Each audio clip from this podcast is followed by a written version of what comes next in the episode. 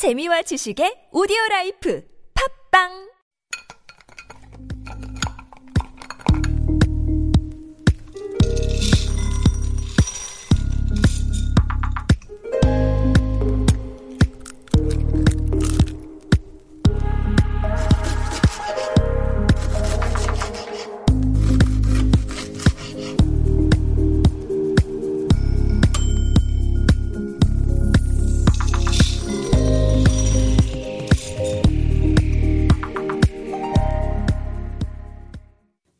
Hello. My name is Matthew Chung. Welcome back to Super Radio. This is Korean Delicacy on TBS EFM 101.3.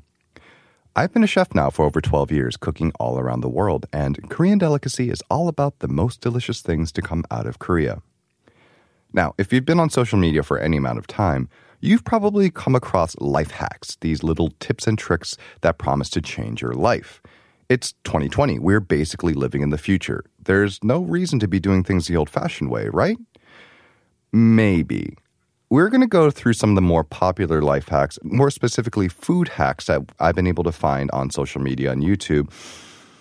Not all of them are great. Let's go through them and see what works and what doesn't.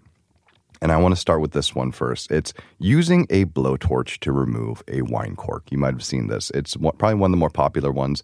What you do is you use a blowtorch to heat the top of the neck of the bottle of uh, wine, and that boils that little top uh, top bit of wine, and the cork just pops off. So why is this bad, or why does it work? No, in fact, it's bad. I'm not. I'm not even going to try to make you know, be sneaky about it. This is a bad method. See, when it comes to wine, beer, or just about any beverage, even you know colas and sodas, you don't want to boil them. That's going to make them taste weird, right? Boiled wine. That doesn't sound appealing to anybody, right? And so, no matter how desperate you are for wine, if you just happen to have only a blowtorch, and I can't imagine any situation in which you only have that piece of equipment to do this, even then, there are better ways. So, what is the solution for opening a bottle of wine without a corkscrew? So, one I came up with recently, and I'm actually really proud of this. So, I was just, I was on my most recent consulting job. We were constructing the kitchen there. So, there's a lot of equipment around. And uh, the wine supplier comes by with a, um, with a bottle that he wants us to sample and we can't find the corkscrew anywhere because the entire place is a mess. You know, there, you know, there's construction going around. There's dust everywhere. No one knows where any of the tools are, but we do know where the screwdriver was. Take the screwdriver, screw in a screw into the cork, and then take a pair of pliers, or in our case, I think we took a pair of kitchen tongs and just pull that cork right out. Now, if you don't happen to have this, but you are in a kitchen, your own home kitchen, here's what I might also suggest, and that's using a knife and a strainer. Nothing sharp. You don't want to hurt yourself, but just like a regular butter knife, you know, it's like a regular dinner knife, and use it to just push the cork through. If you have a spoon with a thin handle, this will also work. And then a strainer is there just in case if you break the cork on the way in. Most people would actually, you know, gasp at the idea of pushing the cork through, but honestly, if you get it if you if you pour the wine through right away and you're able to strain it, I think this is one of the better methods. You might have seen this one too, and that's using a shoe. And so what you do is you put the bottle of wine inside your shoe, and then you use that to bang the bottle of wine against the wall.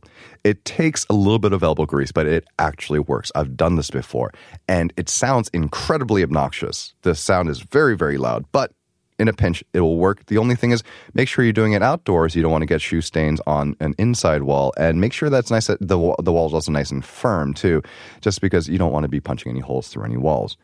But really, you know what the solution is here in Korea? 24 hour convenience store. There's a convenience store everywhere and they all sell corkscrews. Go and get one like a civilized person. All right, next food hack the plastic wrap poached egg. So, the method for this, you take a bit of uh, plastic wrap, you will grease it up with a little bit of oil or a little bit of butter, set it into a small bowl or a cup, basically something to hold the egg in there once you crack it in, and then you're going to tie it all up and poach the egg. Now, this isn't necessarily bad. In fact, if you if you really just can't get the hang of poached eggs, and if you want to learn how to make poached eggs, listen to our last episode on the TBS EFM podcast app or Podbbang. You can you can do this if you really just can't get a hang of it. But trust me, a little bit of practice with the poached egg, uh, the traditional method, you'll be able to get it in no time. And that's really the solution. You can either do that or this plastic wrapped version, and it's a little wasteful, but for the really mechanically uninclined, I, will, um, I guess this is a solution. But I've tried this before, and it's actually kind of even trickier to tie that little bit of plastic wrap than it is to do a classically poached egg.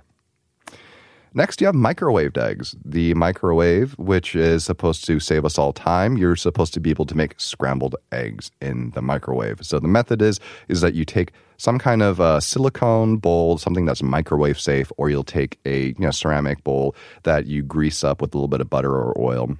Put some beaten eggs in there with some salt and some uh, and some milk, and then 20 seconds later, 30 seconds later, you're supposed to have scrambled eggs. And this doesn't really work. So, and here's the reason why. When you when you make scrambled eggs, you have to move them around in the pan. Otherwise, what you end up with is an egg cake. And it's not the most appetizing, but if you are really in a rush, and I guess if you don't want to clean a pan, although you still have to clean a bowl. No, I, I can't really see any situation in which I would really recommend this method either. Hmm. Okay, moving on. Frozen eggs. Now, this is a bizarre one. I had never seen this one before until I started doing research for this uh, episode. So, the method is you want to freeze a whole egg, then you peel it, and then you cut it into rounds. So, you have a little yolk in the middle of a round of white. So, why this is bad?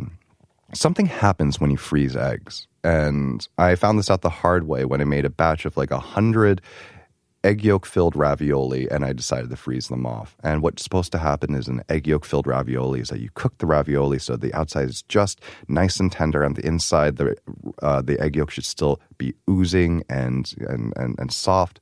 But what happens when you freeze an egg yolk is that it just firms right up no matter how little you cook it. And so when you do this method, you'll never be able to get a really nice fried egg out of this, just because by freezing it, you just make you just get this very firm jelly-like uh, yolk. And so, if you really want to have small, tiny, cute little fried eggs, the solution is actually quail eggs. And especially here in Korea, they're so common. Quail eggs, mechuryal, are available just about anywhere you go.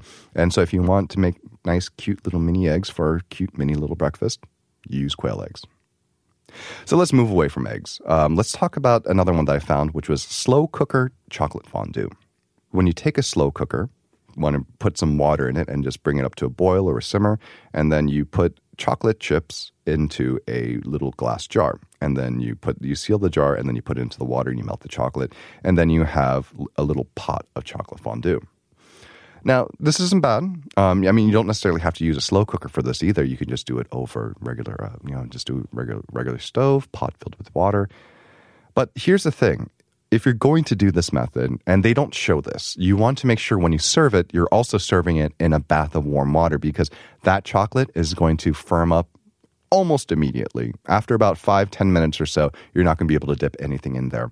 So if you are going to do this, then make sure that you do it like they do in a fondue set. In a fondue set, they'll have a little candle or a little bit of heat on the bottom just to make sure it keeps everything nice and uh, nice and warm and liquid, so you're able to dip into it over a course of time.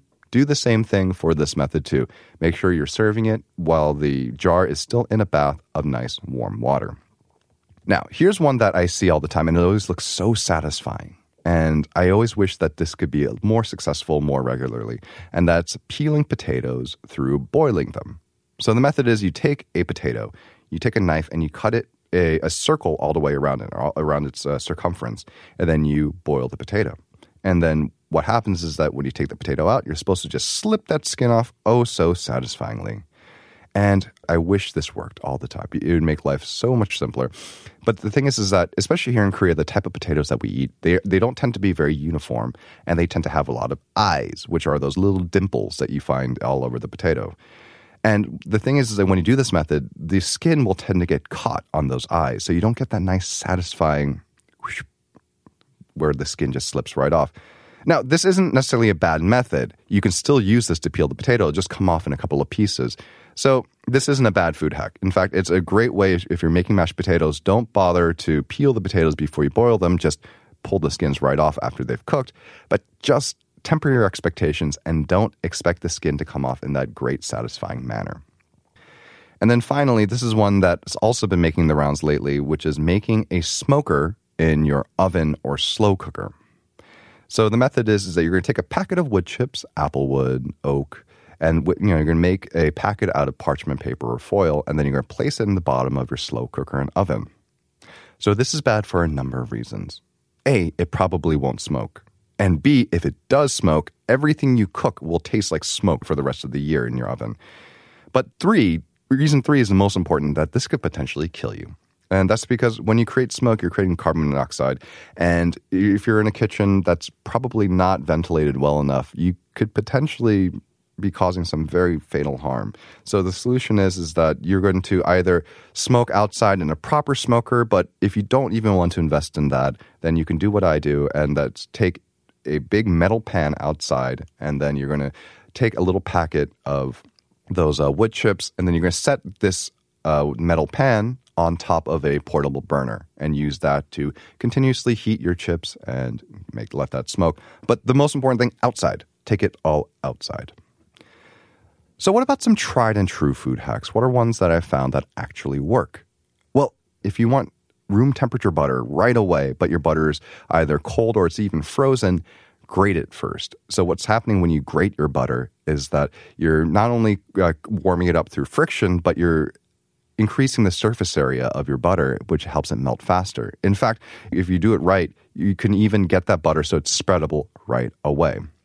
Another one that I found that I like is uh, freezing soup in paper cups. So you have individual portions, or if you you know don't want to waste paper cups, you can use different containers, freeze them, and then you can pop them out and have a bag full of individually portioned soup ready to go whenever you're hungry. Ripen bananas in a paper bag. If you have uh, bananas that are underripe, keep them in a paper bag. You don't have to seal it tight, but just close the top of it, you know, kind of cinch it shut, and those should be ready to go by the end of the day or by the next day. And finally, here's my favorite one, and that's reheating pizza in a frying pan or, or a skillet. So, this is what you do you want to start that pan on cold, turn the heat up to medium, and then put a lid on it after about five minutes or so, that bottom should be getting nice and crispy. And then you're going to add just a touch of water. Not a lot because that's going to make the bottom soggy again, but just add a touch of water. So you're steaming the entire thing so the top of the cheese gets nice and melty again. What you get is a nice crisp crust on the bottom, and the top cheese will be melty, and the top crust will be also nice and pliable and chewable. And then finally, you want if you ever uh, crack an egg into a bowl and you find little bits of broken eggshells, you want to fish that out with the eggshell itself, with the big piece of eggshell. What happens is this you get this kind of magical effect where that tiny bit of broken eggshell will stick to the bigger piece of eggshell almost magnetically. Hmm. Believe me, it works. I use this all the time because I actually should be better cracking eggs. Anyway, that's all the time we have for today. Thank you for listening to Korean Delicacy on Super Radio. Check out our Instagram at Super Radio 101.3 and please send any episode requests to superradio101.3 at gmail.com. Thank you for tuning in to TBS EFM. I'm your host, Matthew Chung, and I'm off to lunch.